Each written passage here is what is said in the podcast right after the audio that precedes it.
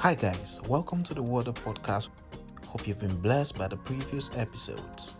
I'm excited that you've joined in today. Let's get right into it. Isaiah chapter 26 and verse 3, the NLT. You will keep in perfect peace all who trust in you, all whose thoughts are fixed on you.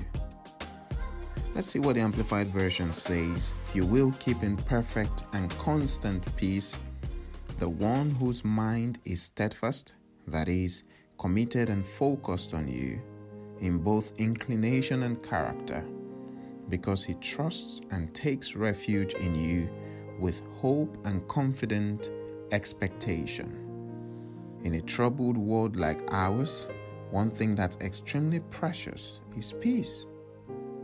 Money can buy you a big house and a fast car, but peace comes from God.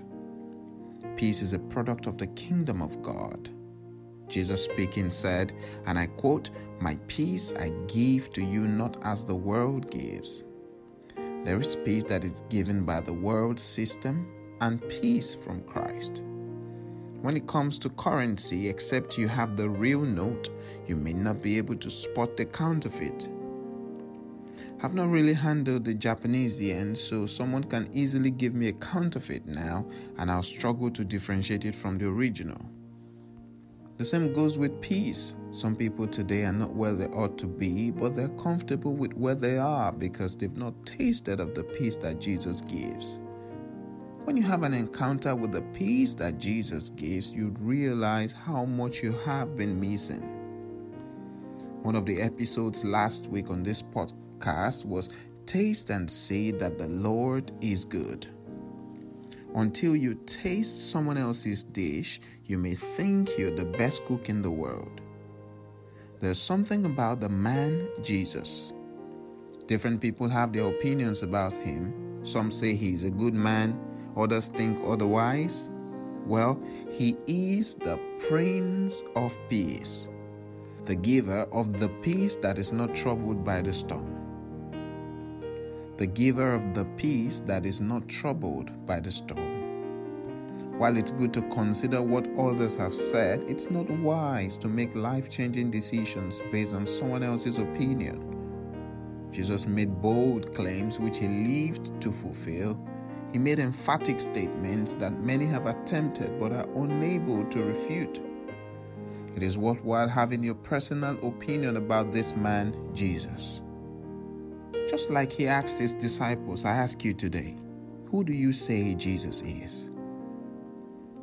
The verse of the day says, God will keep in perfect and constant peace the one whose mind is steadfast, that is, committed and focused on Him in both inclination and character, because he trusts and takes refuge in Him. So there is a promise of perfect peace from the God of peace. Once again, it's always worthwhile checking the reputation of the promiser. The weight of a promise is either validated or revoked by the reputation of the one who has promised. Jesus lived on earth the kind of life God intends for all children of God. He demonstrated a life of peace at every instant. He was a man of great calm. We see that during the storm while he slept at the back of the boat.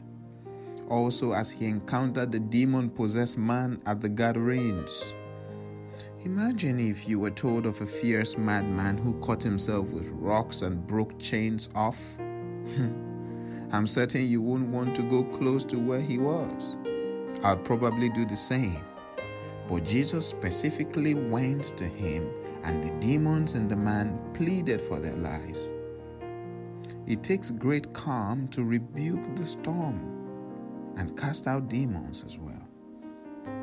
You will keep in perfect and constant peace. The peace of God is not just perfect and intermittent, it is perfect and constant. God wants us, just like Jesus, to be in a state of constant peace where absolutely nothing troubles our soul. That's God's will for you and I. But how do we get there? You will keep in perfect and constant peace the one whose mind is steadfast, that is, committed and focused on you. So we have to intentionally focus our minds on Him, that is, Christ, our thoughts and emotions filled with the Word of God. Do you find that you get troubled easily? Are you seeking ways to be in perfect and constant peace? The key is to have your thought process focused on the life of Christ and follow his examples in deed and in truth. This we can do by having a lifestyle that is built around the word and life of Christ Jesus.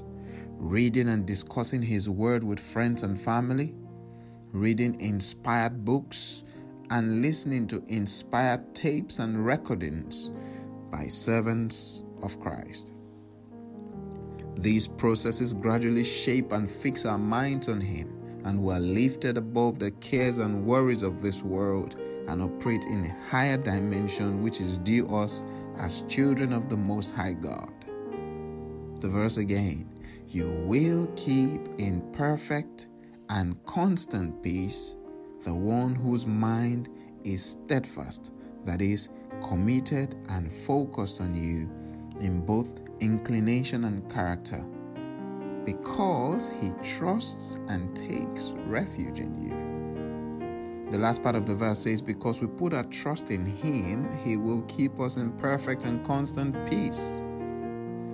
Our trust can be either in ourselves, other humans, our government, in Satan, or in God. In whom do you really trust? ask you again in whom do you really trust? I'm not asking for you to respond to the motto in God we trust and all that. If you look deep down within yourself, where does your trust really lie?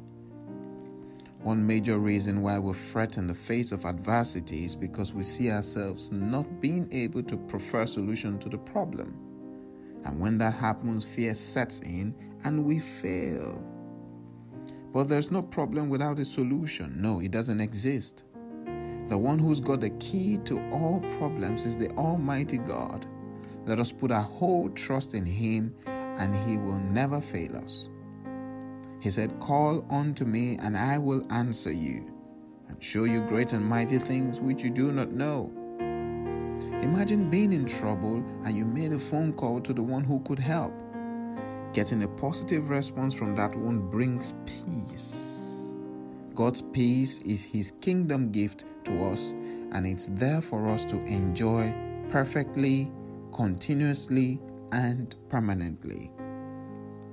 Before I leave you today, what are some life lessons we can learn from this verse? Number one, there are different forms of peace, but Jesus gives perfect and constant peace which is not troubled by any situation.